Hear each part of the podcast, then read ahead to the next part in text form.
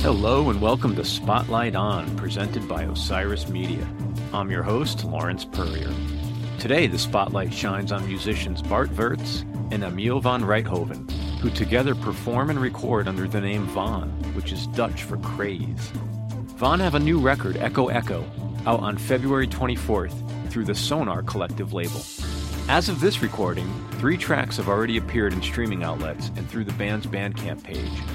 In fact, just hours before we spoke, the final advance track, Omi, dropped.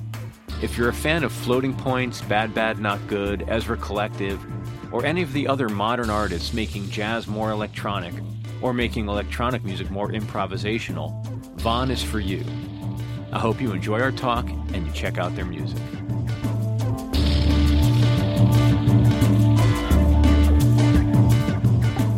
Where are each of you? I'm in Utrecht. It's a city in the middle of Holland, the Netherlands, should I? I should say. I've been there. Oh yeah, in Utrecht, in my city. Yeah, on a, on a Benelux pass. oh, oh, nice. Oh, oh yeah, you guys do do the whole Benelux in in a few days.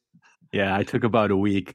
Started in Amsterdam, you know, went through Luxembourg, Bruges, everything. It was wonderful, wonderful. Yeah. Wow. Yeah, those cities are great. Yeah. I'm in Leiden. That's like a, a beautiful city in the just between uh, Rotterdam and Amsterdam. Does the train go through Leiden as well? Because that sounds familiar. Right, right. It does. It does. It's it used to be uh, a, a, big city. It used to be the, uh, the birth city of of Rembrandt, and that's got a quite famous university. But now, compared to the other cities in Utrecht and Rotterdam, Amsterdam, it's quite small. yeah, I'm I'm fine here. We we got our studio uh, where we recorded everything, so uh, it's a nice place. Wonderful. Yeah, we're about forty minutes apart from each other. So I'm driving uh, most of the time to his studio, and then we work together. Are you in a studio as well? I see the I see some equipment behind you. It's my home studio with my piano, and my organ, and my vintage synthesizer, and too much gear. It's beautiful. It's fun. I'd never leave. no, I'm here a lot. yeah. So, as fate would have it, a new song came out today, earlier today, I noticed. It showed up in my Spotify, which was wonderful. So, I've spent the last few hours immersed in your world. hours? Wow. Ah, that's a big compliment. Thanks. Yeah, I've enjoyed it so much. Every once in a while, I come across some music that feels as though it was designed specifically with me in mind. And your music does that. sort of, it's oh, very irresistible music that's at that intersection of what's been going on in jazz as well as what's been going on with electronic music. And as a longtime jazz fan, it's such an exciting time. Like I feel like jazz is having a moment it certainly hasn't had in my adult lifetime in terms of how it's it's touching mainstream music and whether that's through hip hop or electronic music.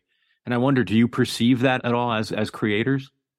Yeah, this is such a big compliment and uh, it almost really it really gets to me because we've been working on this this record for almost six years and these six years were not only working in the studio but it has all had also to do with with all these things the the exploration of all these different styles and looking for our musical identity actually. And uh, we've been playing for quite some time.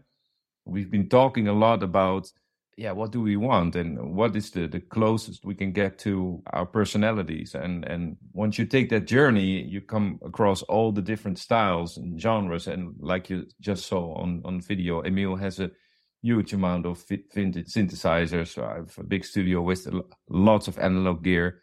So what you described in two sentences is like the bottom line what i'm trying to explain in a much longer story but i mean you're right. It's it's very interesting to to bring together all these worlds of electronics and and also improvisation. And our uh, producer uh, Oscar de Jong, he was like constantly saying, "Guys, don't forget to play because playing and where we come from, like improvisation, connecting with each other, that's the most important thing of jazz, and that's where we were born."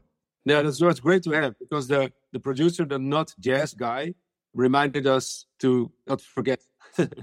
I was curious about the role of a producer. You you sort of jumped you jumped to that rather quickly, and it's interesting to me because I, I have some process questions actually about how you work. So if you don't mind, I, I don't mean to deconstruct what you do, but I'm very intrigued in in the type of work you have wound up creating. What is the role of the producer?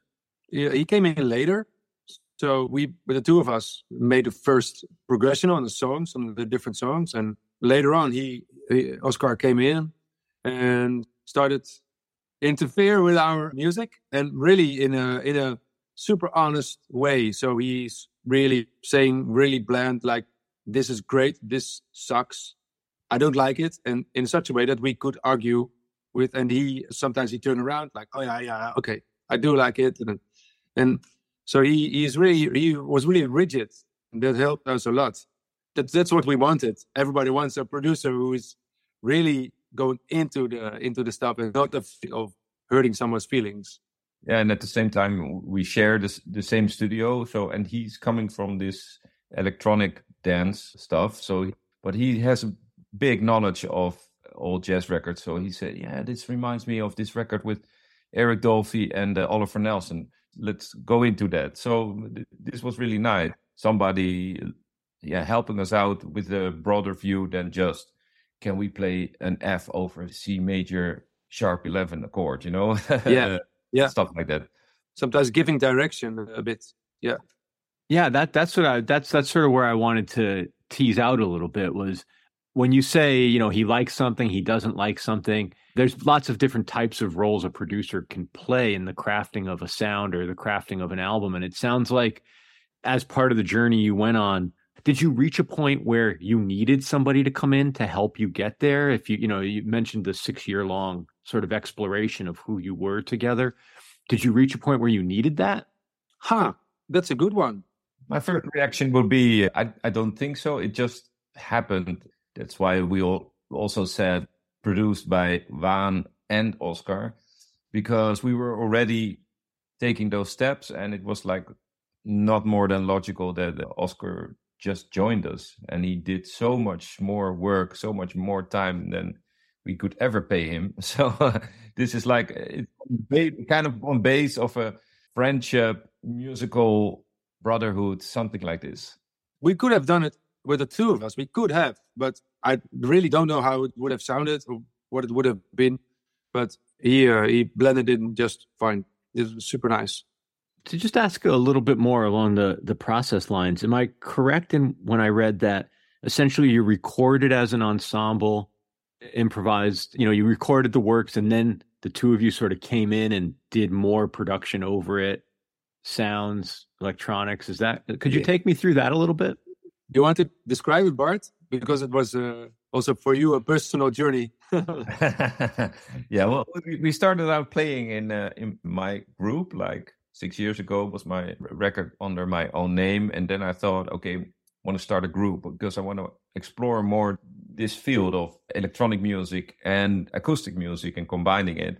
And a good way seemed to me to form a band to adapt an, a name that is not mine this was a, a transition that took some time, and then Emiel and I finally decided, okay, throw everything away. We start we started at point zero, and then we ha- had some ideas already. So we made these uh, demos, and with these demos in mind, that changed like some tunes that changed five, six times.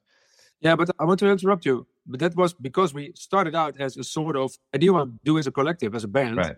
Yeah. Uh, and then we recorded some stuff already in the process we decide okay this is not going to work because everybody had different agendas and we're not really uh, on the same page.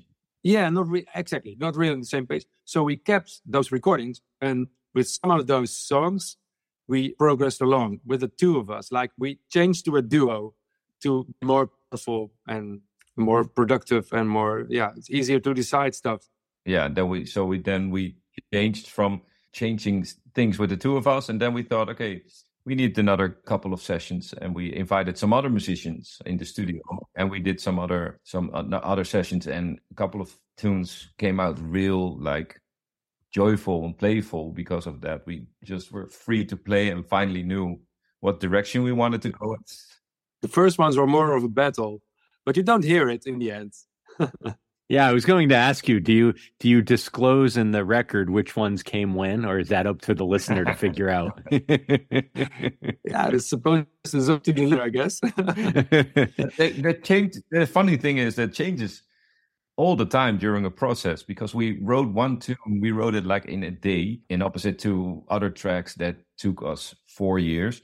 Those tunes they, they came out pretty nice. And then during the mixing process there was also like some struggling and then it turned out to be just fine. You know, it, it, it, changes constantly in the process. So one moment you think this is the this is the killer track of the album, we're gonna number one hit single, and then another moment it's another it's another track. So that that changes. Yeah.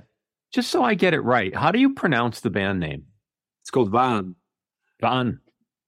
Waan. It's Waan. The, yeah.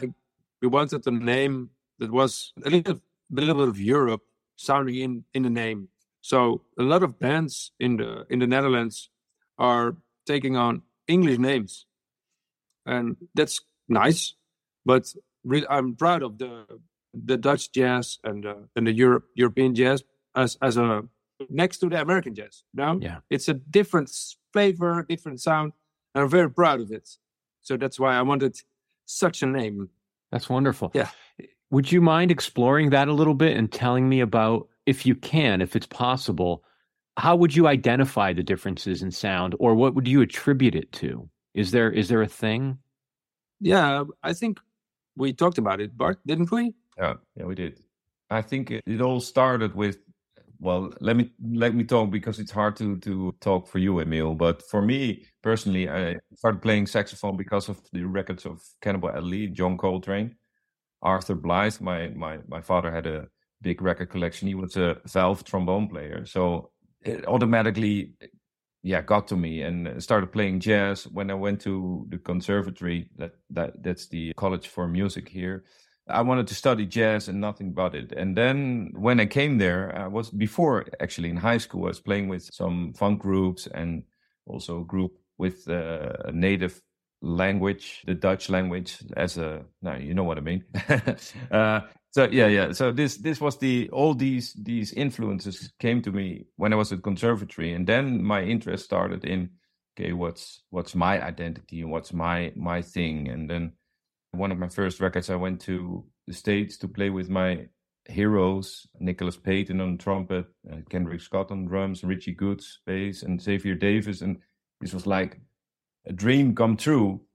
And then when we were done i learned so much and also took so much of the the energy of these American musicians that yeah that that really made me a better player and understood more about music. And then I started thinking okay what's my role in this? And with friends from Leiden being the most famous electronic DJs of the world I thought yeah this is also part of my world. So that that took my interest in combining those things that still doesn't explain the difference in European jazz styles and American, but I'm just wanting to explain that where you grow up obviously forms you as a musician.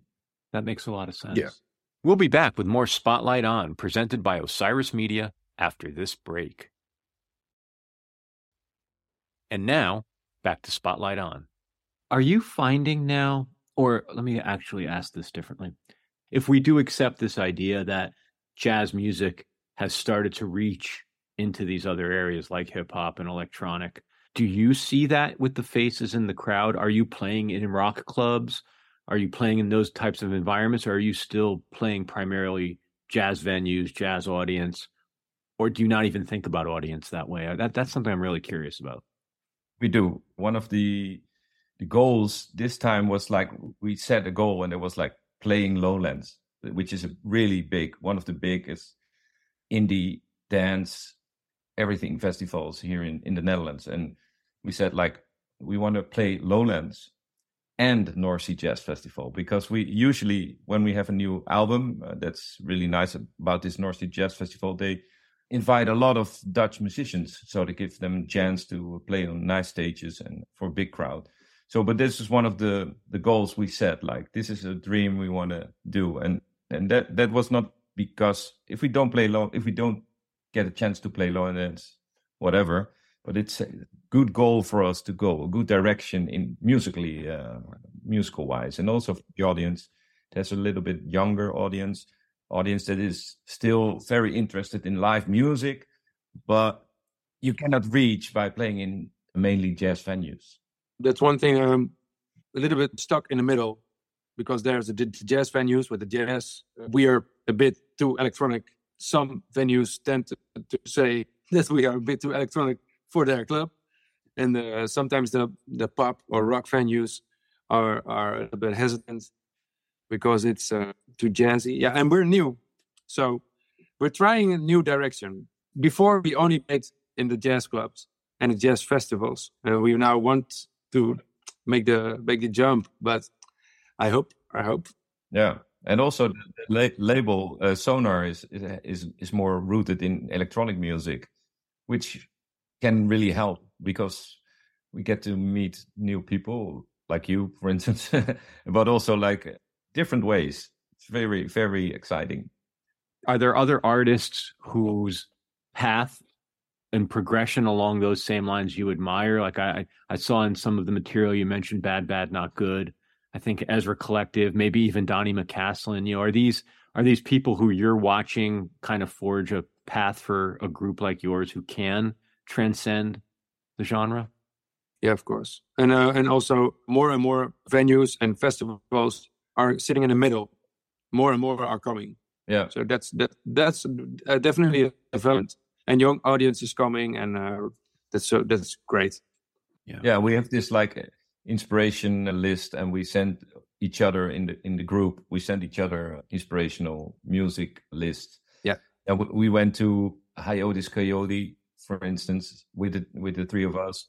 Then the other day we listened to Floating Point, the English DJ who does a lot of crossover and crazy stuff and then we go from yeah bad bad not good to belgian bands for instance which have a very vivid jazz scene with with the stuff and and more of those groups yeah it's it's happening everywhere and it's really interesting yeah. it's really exciting yeah i'm not familiar with stuff but in the last like two weeks their name has come up multiple times so i feel oh, like oh, really? I, need to, yeah, yeah. I, need to, I need to dig in yeah i heard they're gonna do their last tour but i'm i'm not sure if i'm now being Dutch tabloid style, doing Dutch style. but that's what I heard. oh wow! Well, it's just like me to get in at the end. So um, yeah, yeah, yeah, yeah. Last chance. yeah. Can you can you tell me a little bit about how you are thinking about presenting this music live? You know, I watched the videos that you've posted from the studio, and the the close filming and being having the camera eye in the middle of the action made it very exciting and I wonder how you're thinking about bringing this in a live context. Can you do it? Can you realize your vision live the same way you can in the studio? Yeah, actually, yes. And it's also again a, a, process. The band is new, so the guys who play who are playing live with us are Mark Schilders and Matteo Matsu, and that's the drummer and the bass player. And we're just getting to know each other, like playing wise, but they're so good. So the the level we get in is like already it sounds great for us. I'm very happy with it, with the way it sounds already. And also, yeah, what's the thing? We are doing a lot of electronic stuff combined with playing jazz. So we would we didn't want to be a slave of the computer. So there's no backing track. So there we we are we are not playing along. So all, we are all playing the sounds, the different sounds to match the sound of the produced album. So we're we are really trying to let people hear live the same kind of sound image, uh, the same sound that they hear on the album. But we also now realizing we have to play again, play more, not forget to to play and have fun and and we're still a bit trying to get on top of it, you know. Yeah. Yeah, and let's not forget that Emiel is really like a, technical wonder, and he is like the mother of band because he owns his whole mothership with Ableton, and we are all connected to him.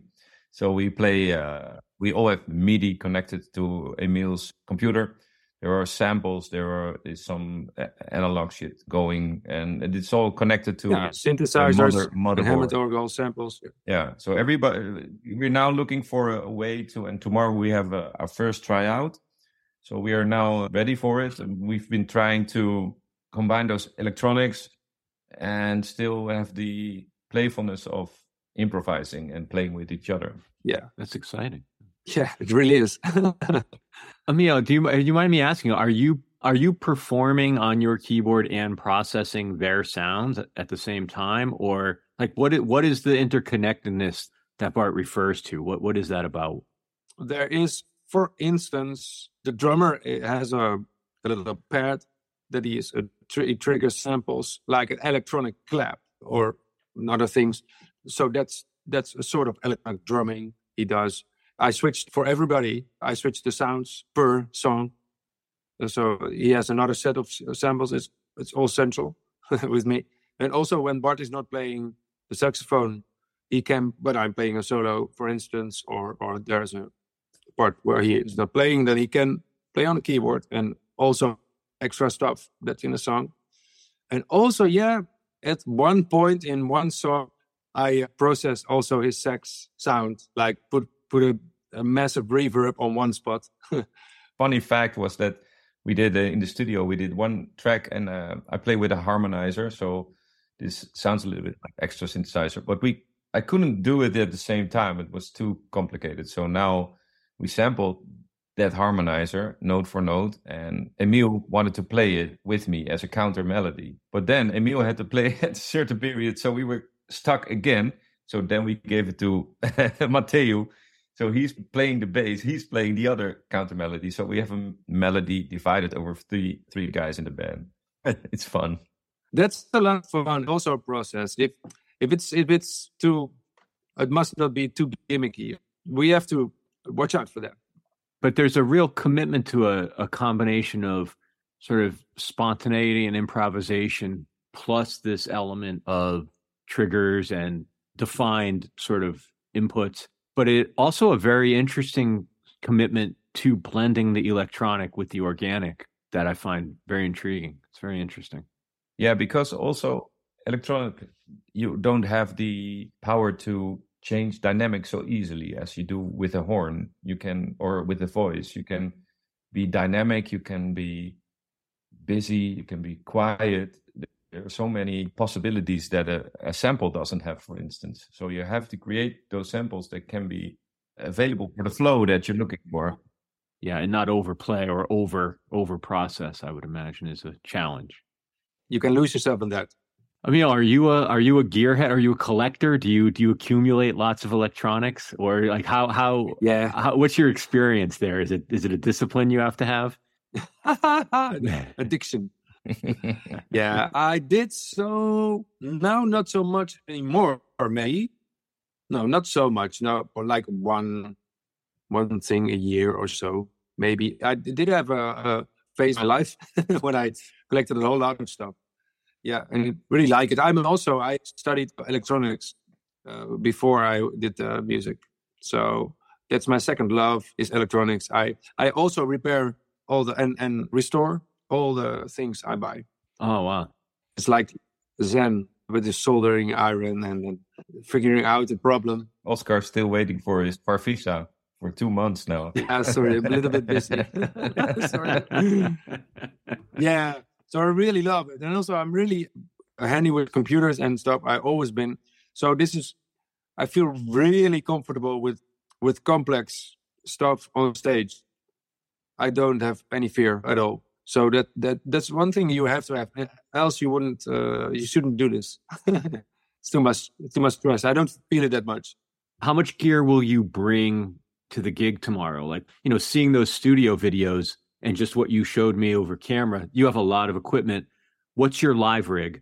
Uh, uh shall I go first, Bart? Yes, I'll have a coffee.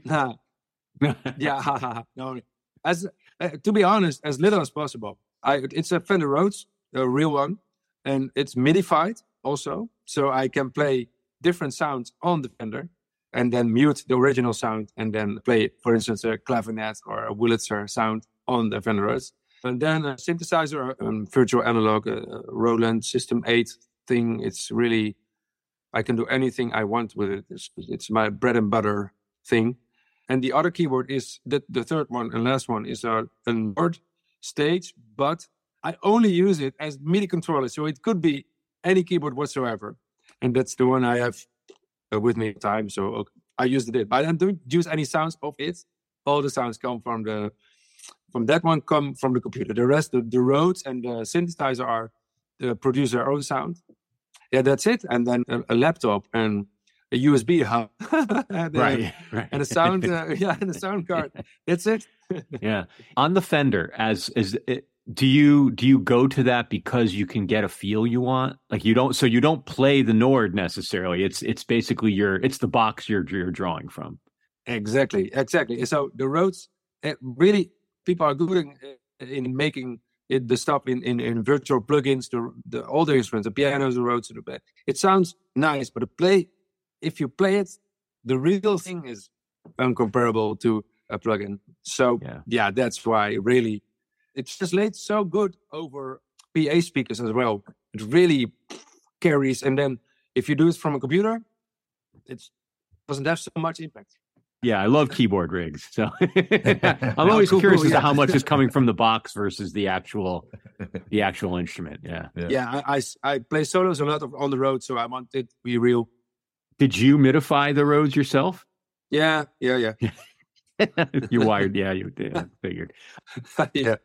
As a horn player, Bart, are you like what's your obsession? Are you like is it about the mouthpiece, the reed? Do you sleep with your instrument? You know, are you, no. Yes, yes, and yes, and yes. no, sometimes I complain on my reeds, but uh, no, I play the same reeds for years. I play the same mouthpiece for years. I'm I'm not changing anymore. I found my horn, got a good repairman. That's it. I also play like effects on the uh, on the uh, sax, and now I'm I'm building a, a case for the analog side. So I'm still a big fan of the music of Eddie Harris. So I was always looking for what kind of effects he was using in the '60s.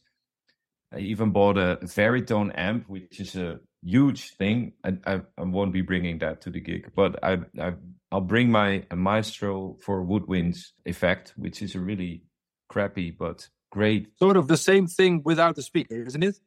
It's different actually. The Varitone was created by Selmer, a saxophone brand, oh. and the the Maestro is was created by Gibson back in the '60s.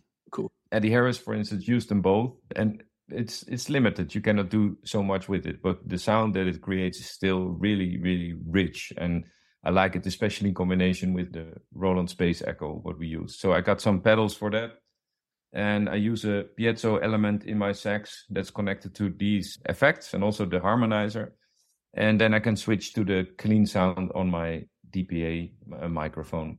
So this is what I'm mainly worried about at the moment, and not so much the reeds or the mouthpiece. and when I sleep, my horn is in the in, in the corner of the room, so we kind of can separate our private life and life. I, I sort of just to get a little bit more of the history lesson from you. It didn't occur to me that that jazz musicians were using effects that way. Were they? Was Eddie Harris using that rig live, or was that just for the studio? Yeah, also live. Go to YouTube and see the live recordings Of course, famous ones with uh, Les McCann, Live in Switzerland. But also, you you see, I was like freezing these images to see what he was using. So sometimes he, he, he brought them live, and especially in the studio, only could have dreamed to be there one day and see what he was doing because it, it's so rich in different kind of sounds. He must have been exploring the whole studio and all what he could do with it but also other musicians like uh, there is this nice live record of Cannonball Adderley playing with Lou Rawls, for instance, live in New Orleans. I, I, thought, and he's also playing the Varitone amp, and also Sonny Stitt did a record with it. Clark Terry played with the Varitone amp. So there was a period in the late '60s, '70s, I guess, where there were already explorations on that on that field. And and I've always played with effects because we used to have a group here in uh, Holland and we were all already like using these stomp pedals, little boss pedals, guitar pedals, everything to see what it did on the, on the horn. It's a line where you it can be very cheap, in my opinion. So put a pedal on it with a wah wah on the on the on the saxophone sounds a little bit easy. It's not the sound that I prefer live. Are you able to articulate with with the electronics? Are you able to to articulate what is it you're going for? What what is it that what what is it adding for you that's interesting?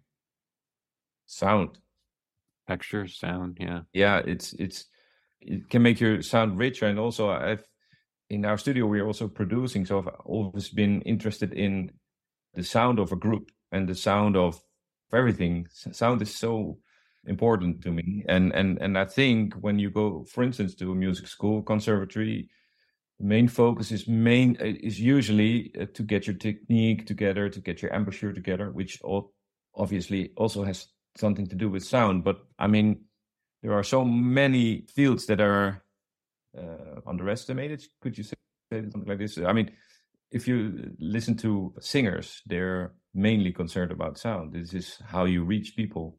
It's not always about technique. Um, if you listen to Tom Waits, for instance, so th- that fascinates me, and also the the what can I do with the, the sound of the horn? What can I do with the, the sound of the mouthpiece alone, with the neck, but also and and these these effects are like a extension of that. I'm I'm curious about what is the scene like where you both are. You know, are are are you sort of lone operators out in the wilderness or are you part of a larger community? Is it vibrant? How, how would you categorize what it's like in your creative environment and your creative world? Is it a good time? Yeah i guess so. I was very much active in a in the pop music and a rock music even the country scene for the last decade i'm sort of reintroducing myself back into the scene a bit and i think bart you you really stayed in in the jazz so yeah. more people in the jazz than me. Well, everybody knows each other here, I guess. Like there are many musicians, but the scene is not that big, and there are a lot of musicians actually in the Netherlands, a lot of venues, but like everywhere, I guess the traditional jazz venues are kind of disappearing a little bit. Uh, instead, there are popping up some really nice festivals, crossover festivals, festivals with indie, rock, pop, hip hop, jazz, world music, whatever. So that's kind of interesting. But yeah, and concerning the the the the, the music scene, there is a really good music scene. It's very interesting. All these things that are happening, I guess. Yeah, and we contacted Mark, the drummer, and he's a he's a mutual friend of us, and we played with him separately also. And then he uh, was enthusiastic about joining the band, and then we would search for a bass player. And that's the thing. You know everybody and you want something we were looking for something new. And then he came in because he was teaching at the musical school of amsterdam. So he knew a guy he like oh, yeah that's a student of mine He's, he just uh, graduated so we have a, a, very young bass player now and, and, and maybe typical typical for the scene is that mark is a is one of the best jazz drummers we have. But he used to play bass in a in a in the band of Weval, and Weval is a really popular dance act, which I think they tour through the states as well. So they're, they're becoming quite big, and he was playing bass and sometimes drums. So his openness to all sorts of music is really what draws to him. So the record comes out at the end of February. Is that is that am I correct? February twenty fourth. Sound yeah, right? Correct. Yeah, yeah, correct. And is today's single drop the last song we'll get in advance? Is it now we have to wait another month or so? yeah, I guess yeah. so. We drop another video. Uh, hopefully, if it if it turns out uh, that we can use it when the album releases, isn't it? Isn't that right? Uh, yeah, yeah, yeah. And I, I think what they do is, but that is something the label said when we uh, drop the album, automatically a new single will be launched as well. So together, I guess. Yes, man, we're getting old. We don't know about all these strategies and tactics. I understand. I understand. Well, I'm, I'm going to look forward to that, and we will make sure that in the uh, in the episode notes, people know where to find the music and learn more about the two of you. Thank you, thank you so much for making time to do this. I really appreciate it. No, no worries. it was great. Thank you. it's so nice to talk to uh, you. You being so enthusiastic and open. So thank you. Well, good uh, break a leg tomorrow night. I hope that all the electronics deliver what they're supposed to so that the band can deliver what it needs to. well, that's the advantage of a, of, of a, a, jazz group. We can always relate on our acoustics, yeah. you know. That's so, a good uh, point. Yeah, if the electronics break down, you could still you could still no play. Problem. That's that's yeah. wonderful. That's wonderful. Thank you so much, Bart Wirtz, Emiel van Rijthoven, and Waan. As always, thank you for listening to Spotlight On, which is presented by Osiris Media. Executive producers are Lawrence Peryer, RJB, Brian Brinkman, and Matt Dwyer. Producers are Lawrence Peryer and Michael Donaldson. Our theme music is by Q-Burn's Abstract Message. If you like what you've heard, please share us with a friend and leave a review on your podcast platform of choice. Don't forget to visit us online at spotlightonpodcast.com or at Spotlight on Pod on Instagram and Twitter. Thanks for listening, be safe, and stay in touch.